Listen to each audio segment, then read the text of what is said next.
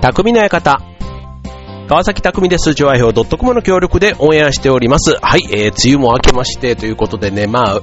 ね、二十数年前だったら海にっていう感じだったかもしれませんけど、もう行かないですね。プールが限界かな、なんか。ね、子供もちょっと大きくなってくるとね、なかなかプールすらも遠くなり、ね、もう最近はそういうなんか、ね、ホテルリゾートみたいなところでね、こうちょっと、こう、プールサイドで、こうカクテルみたいなものをちょっともらいながら、こう、ね、洒落た BGM が流れてるところで、ね、こう雑誌とかこう読むみたいなね、なんかああいうのもいいなぁと思いつつも、なんか日差しがね、こう、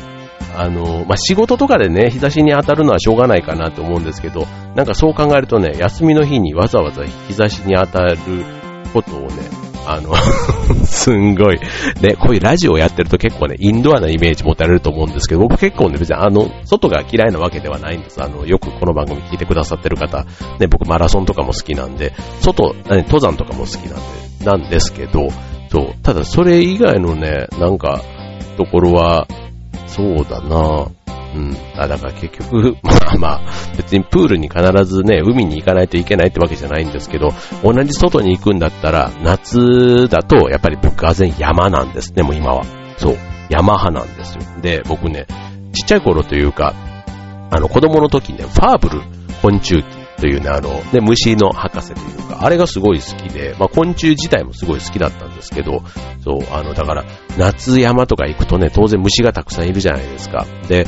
ね。で、みんな、子供というか、今の子供はね、結構もう子供自体が虫が嫌いだったりするからなんですけど、僕はね、子供の中でも特に虫がすんごい好きで、で、しかもね、結構いろんな虫をね、普通に飼わないような虫とかもね、飼ってたんですね。そう。だから、まあ今飼ったら怒られるかなと思うんですけど、例えば蜂とかね、そう。そう、蜂とかも蜂の巣ごと、なんか、ガーって取ってきて、で、昔だと結構あの、田んぼというかね、結構あんまり人が来ない、まあ、子供の秘密基地になりそうな、そういう場所がたくさんあったので、なんかそういうところでね、自分たちの拠点にして、なんかね、あの、蜂とか雲とかね、なんか何人かの昆虫仲間みたいなので、ね、やってて、結構それはそれですごく、あの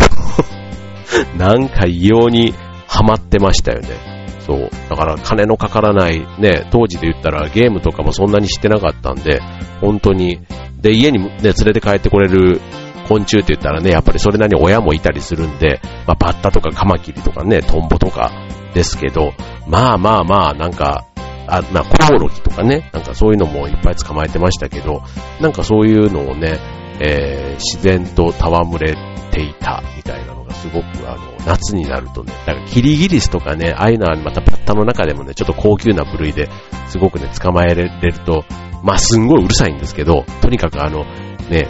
ギャギャギャギャ朝から泣くんで、そう、大、大変じゃ大変なんですけど、結構ね、そういう泣く系の虫もすごい好きでしたね。はい。まあ、えっ、ー、と、あ、そうそう、今ね、大阪でそういえば昆虫展ね、やって、あれ去年上野でやってたやつね、意味に行きましたけど、そう、あれ今大阪でやってるそうで、で、今度ね、ちょっと実家に帰った時にね、まだやってるので、ちょっと久しぶりにもう一回見てみたいなって思うほど、そう、実はね、僕、昆虫が、あの 好きなんです。そう、だから最近でこそね、やっぱりちょっとね、あの、怖いかなと思うんですけど、僕の住んでいるところ結構駅が近いんですけど、それでも近くに森があるからか、あの、カミキリムシとかね、結構そういうのもたまに飛んできたりするんですよね。で、ちょっと離れると、あの、船橋ってあの、梨農園が多いから、梨の、何、堆肥の中に、カブトムシの幼虫がいっぱいいるんですよね。だからね、夜中ね、9時ぐらいとか、ちょっとドライブするとね、結構あの、カブトムシがポロポロ落ちてるんですよ。だからカブトムシ拾いみたいなね、あの、ことが、あの、だうまくね、ちょっとあの、道路を見ながら走るので、ね、で、しかも道路歩いてるんですよ。こう、街灯とかにこう飛んできて、それがポトッと落ちるんでしょうね。そう、だからね、結構踏まれて死んでるカブトムシもたくさんいたり、この時期するんですけども、はい。まあ昔はね、カブトムシ拾いなんて言ってね、鳥じゃなくてね、拾いによくね、行ってましたけど、はい、まあそんなのもね、えー、まあいよいよ夏が始まりましたというところで、そうそうそう。この間ね、あの、はい、じゃあちょっと前置きが長くなってきたので、はい、えー、今日のテーマはですね、はい、あの、山。ね、僕ね、あの山も、まあ家族で、うん、最近、というか高い山、山に行ったって言ったらあの、南アルプスっていいのかな？北アルプスなのかな？あれ。えっと、つば九郎岳というね、2800メーターぐらいの山にね、家族で行って、で、山小屋に泊まったんですね。あのつば九郎岳の山頂にある、あの、円山荘というね、ツバメの山の層と書いて円山荘というとこなんですけど、すごくね、あの、山小屋のランキングの中でもいつも上位にある、すごくあの、快適な宿なんですよ。そう、とてもね、2800メーターのとこにあるとは思えない。だから、そういう意味で山小屋の初心者の方は、ね、結構いろんなそういう、あの、それこそ今時もうね、1000メーター後半 ?1800 メーターぐらいのところとかでも風呂がついてる山小屋もあったりするっていうね、すごいびっくりしますけど、まあ料理なんかもね、しっかりしたこうコースメニューみたいなのがね、出てきたり、まあね、まあハンバーグとかもね、こう、鉄板の上でジュージュー焼けたね、本当にもう、ええー、みたいなやつが出てくるわけなんですけど、まあそれでも、なんか、あとのかな、なんか美味しさ1.5倍、ね、2割増しというよりは1.5倍ぐらいな感じで僕は、あの、山小屋はだから好きだなぁなんて、行くとね、来てよかったなっていつも思うんですけど、そんなね、山小屋メニュー、ね、もう今はね、もう何でもそうですけど、ネットで調べるとね、もういろんなね、そういうおすすめのものがあるんですけども、えー、美味しい夕食あランキングみたいなものもあるんですね。ぜひね、これ、山小屋、ね、山だからって言ってね、もうあの、侮るなかれってまさに、あの、美味しいご飯の店主の方のこだわりがある、そんなメニューが、えー、たくさんありますので、今日はね、えー、美味しい山小屋飯ご紹介したいと思います。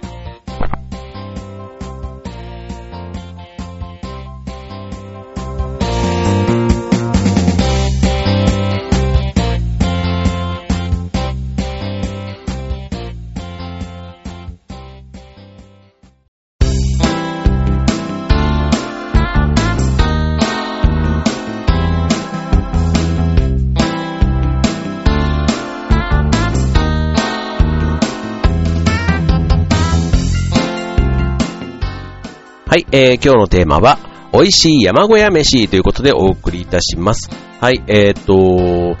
そう、山小屋じゃなくても、外で食べるご飯って結構何でも美味しくないですか？あの、コンビニで例えば買ったお弁当でも、なんかこう、草原、草原、まあ草原はあんまりないか。草原じゃなくて、例えばね、海岸でもいいですよ。なんかそういうね、風に吹かれて、外の風に当たって、なんかご飯を食べる。まあ花見とかだったらね、レジャーシートで、こうね、公園とか行ったりしてっていうのも、なんかいつもの食べてるご飯なんだけど、なんかちょっと一味も二味も違うみたいな感じってあるじゃないですか。そう、だからやっぱり外で食べるっていうのは、ね、また一つ、あの、美味しさが増すし、あとそこに例えば運動した後とか、山を登ったとか、なんかそういう達成感とかね、なんか疲れとか、なんか空腹感をさらにこう増すような要素が、まさにそのご飯を美味しくさせるスパイスみたいになって、っていうことで、まあ登山ね、そういう山頂とかで食べるのは美味しいっていうのはすごくわかるし、あとこの間ね、あの、豊洲のワイルドマジックっていうあの、ね、手軽、手軽にというか、仕事が終わった後でもね、手ぶらでスーツのまんま行ける都会のバーベキューみたいなことで、もうできて5年ぐらいになるんですかね。はい。まあ、そこなんかに行くと、ね、いわゆるあの、キャンプ。ね、ただのバーベキューというよりは、ちょっとキャンプ風な感じでね、過ごせて、だからもうみんなでこう調理して、だから、そのバーベキューもね、こう、全部野菜も肉も用意してくれて焼いて食べてっていう、まずね、その外で食べるっていうことを重視する人ももちろんいますけども、あの、作るプロセスみたいなところをね、あの、そこまで盛り込んでやると結構ね、山に行って食べてるのと、こう、行為が近いっていうのかな、と。だから、あの、ね、いきなり山に行くってなるとね、道具持ってってとか、そういうハードルも数段あるわけじゃないですか。だから山で美味しい料理を自分で作るね。なんかそういったところ、あの、自分であの、えっ、ー、と、コンロとかああいうのももし用意して、ね、いつかチャレンジしたいと思ってる人は、まずはそういうキャンプ場とかでね、やってみるのはすごくいいなと。このテレビでもちょっとやってて、あの、見て思いましたけど、はい。まあ、僕もね、あの、小中高とね、ボーイスカート入ってたんでね、結構あの、キャンプとか、ああいうなんか自炊系、あんまり今家ではほとんどしないんですけど、なんか外に、なんかああいう場になると、ちょっと燃える、なんかさっきのね、えっ、と、昆虫好きに火がつくじゃないですけど、なんか昔撮った絹塚みたいなところで火がつくところがあってですね、はい。なんかキャンプとかもね、久しぶりに行ってみたいなぁなんて思いますけども、はい。ということでちょっと話戻って、今日は美味しい山小屋飯ということでね、そう、山小屋飯ね、あの、僕が行ったその、つば九郎岳のね、円山荘のご飯もとても美味しかったんですけども、意外とね、こう、都会というか、ね、こう行け、行きやすい山のところにも、こう、いろんな、あの、山小屋っていうのがあるんですね。で、その中でも、えっ、ー、と、ちょっと遠いところは何なので、えっ、ー、と、ちょっと近いところね、近いところをちょっとご紹介していきたいと思いますけども、はい。えっ、ー、と、近いって言ったらじゃあどこがいいんだろうってなっちゃいますけども、うんと、あれですね、八ヶ岳。八ヶ岳。八ヶ岳。八ヶ岳はね、僕ね、あの、オーレン小屋というね、山小屋がおすすめですね。はい。えっ、ー、と、出てくるかな？すごいな、今、これね、すんごい調べながらやってるところが丸分かりかもしれませんけども。はい。えっ、ー、と、自分の、えー、調べた、出し、紹介したかったものが、あの、なかったのですが、はい。はい。まあ、こんなこともあります。こんなこともあります。はい。えっ、と、これね、トップ3でね、第3位から紹介しましょうかね。そうそうそう。はい。第3位から、はい、ご紹介しますと、えっ、と、第3位。じゃじゃん、じゃじゃんっていうかもう、うんと、難しいな。どう、なんか3位とか、なんかね、同率っていうのがいっぱいあるんですよ。あ、行きましょう。はい、第3位。はい、第3位は、えー、赤岳展望層ビュッフェ。展望層のレストランの名前はビュッフェというところ。ね、赤岳、ね、標高2722メートルでいただける夕食が、なんと、ビュッフェスタイルになっているということなんですね。はい。えー、チキンのトマト煮込みや豚肉、大根の煮物などのお肉料理や山菜の天ぷら、杏仁豆腐などのデザートまで、日によって変わりますが、常時8種類ほど並んでいて、好きなものを好きなだけ盛り付けられてっていうところなんだそうです。はい。で、えっ、と、はい、お料理がね、えっ、と、なくならないようになんですけど、やっぱり宿泊者が多い時だとなくなるものが、なくなるメニューが出てくるそうなので、まあ、空いている日にね、ね狙っていくというのがおすすめかということです。すごいですよね、ビュッフェ。だそうですよ。これでもあの、標高ね、あの、高いところで料理すると、あの、気圧の関係とかで、結構米とかもね、芯が残ったり、いろいろ調理の仕方が実はね、キャンプの時って難しいですよね。そう、だからまあ、当然ね、この、もうそういうところで営業されてる方なので、その辺はもう熟知してるという前提だと思うんですけど、意外とね、そこ、あの、そういうテクニカルな部分があって、ね、地上と同じメニューが提供されてることも、うんちくを聞くとね、さらにその美味しさが増すんじゃないかな、なんていうふうに思いますね。はい。さらに、えっ、ー、と、同じく、同率3位っていうのはね、ヒュッテ、大やり、グラスワイン付き、洋風夕食ということで、はい。えー、これはですね、えー、ヒュッテ大やりさん。これは、どこの山かっていうところですよね。はい。えっ、ー、と、これはでもね、あれですよ。あの、大槍っていうぐらいだからね。えっ、ー、と、槍ヶ岳ですよ、ね。これさっきね、あの、冒頭で言ったあの、円山荘っていうね、つば九郎岳と、そことね、あの、チェーン店みたいですね。はい。チェーン店。あ、そう、槍ヶ岳を除く最高のビューポイントって書いてますのでそういうところだそうです。で、えっ、と、ヒュッて大やり。何が良いかということは、じゃあ次のコーナーでご紹介したいと思います。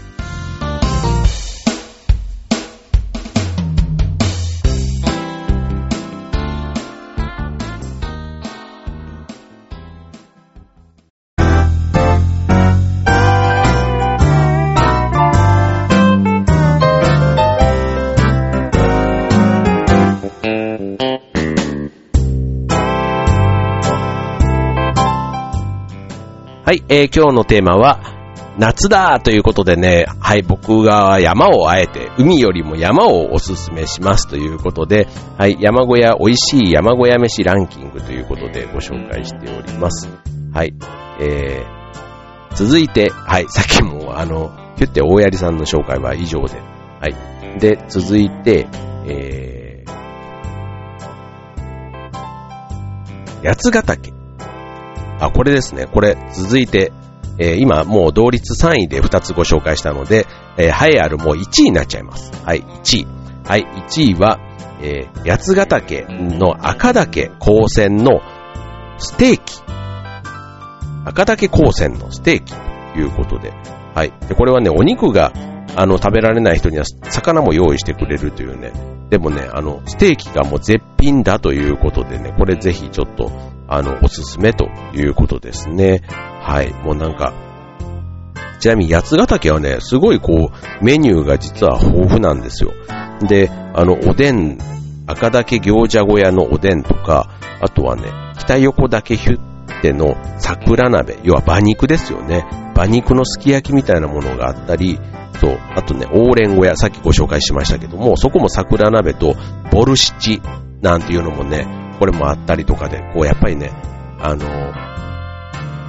なんか雰囲気ももちろんそうなんですけど、そうそこでね、こう山小屋の店主の一手間が入った、あと、時々ね、うんちくだとかね、あの、山小屋によっては演奏とかもやってくれたりする、なんかそういうのがすごく、あの、相まって山小屋、山の全体のいい思い出になるなぁなんていうふうには思っていますけども。はい。まあそんなね。はい。まあ食の要素ね。登山の中ではかなりここは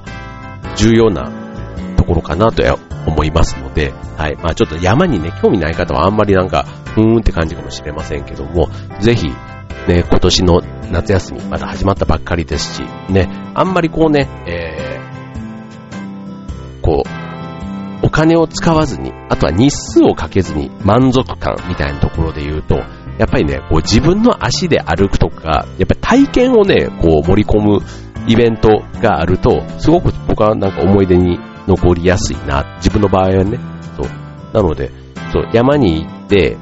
えー、っと、そう、さっき海は嫌だっていうのは言ったんですけど、僕沢登りもね、たまにというかね、好きなんですね。ああいうなんか沢登りって本当にあの川をね、川の中を登っていくんですけど、本当にね、涼しいですよ。川ですからさすがに。で、もうずっと水にびしゃびしゃじゃないですか。だからまず暑さ知らず。むしろ、えー、水に浸りすぎて、えー、まあ、源流とかが近かったりするとね、水も冷たくなってくるので、そう。だからお昼ご飯の時とかはね、もうあったかい飲み物じゃないと体が凍えますみたいなね。そう、そんな感じにもなるんですけど、暑がりの人には結構沢登り、登ってる時はすごい暑いので、ただね、暑くなれば川に入ればすぐ体がひんやりするっていうことで、はい。これはこれでね、僕結構おすすめのアクティビティだなぁなんてそう、僕がいつも利用するのはセブンヒルズアドベンチャーさんっていうね、ころなんですけど、あの、奥多摩とかそっちの方でいろいろイベントを開催していて、そう、これすごいお手軽ですよ、一人。あの、いろいろね、保険とかもろもろ、あの、込み込みでヘルメットだなんだ、みたいなところもね、全部お世話してくれて、まあ、あの、7000円ぐらいとか、なんかそんな感じですかね、はい。です。はい。まあそんなね、沢登りみたいなものもね、なんか夏の山をね、えー、掛け合わせると、ちょっと一つおすすめのプランかな、なんていうふうには思います。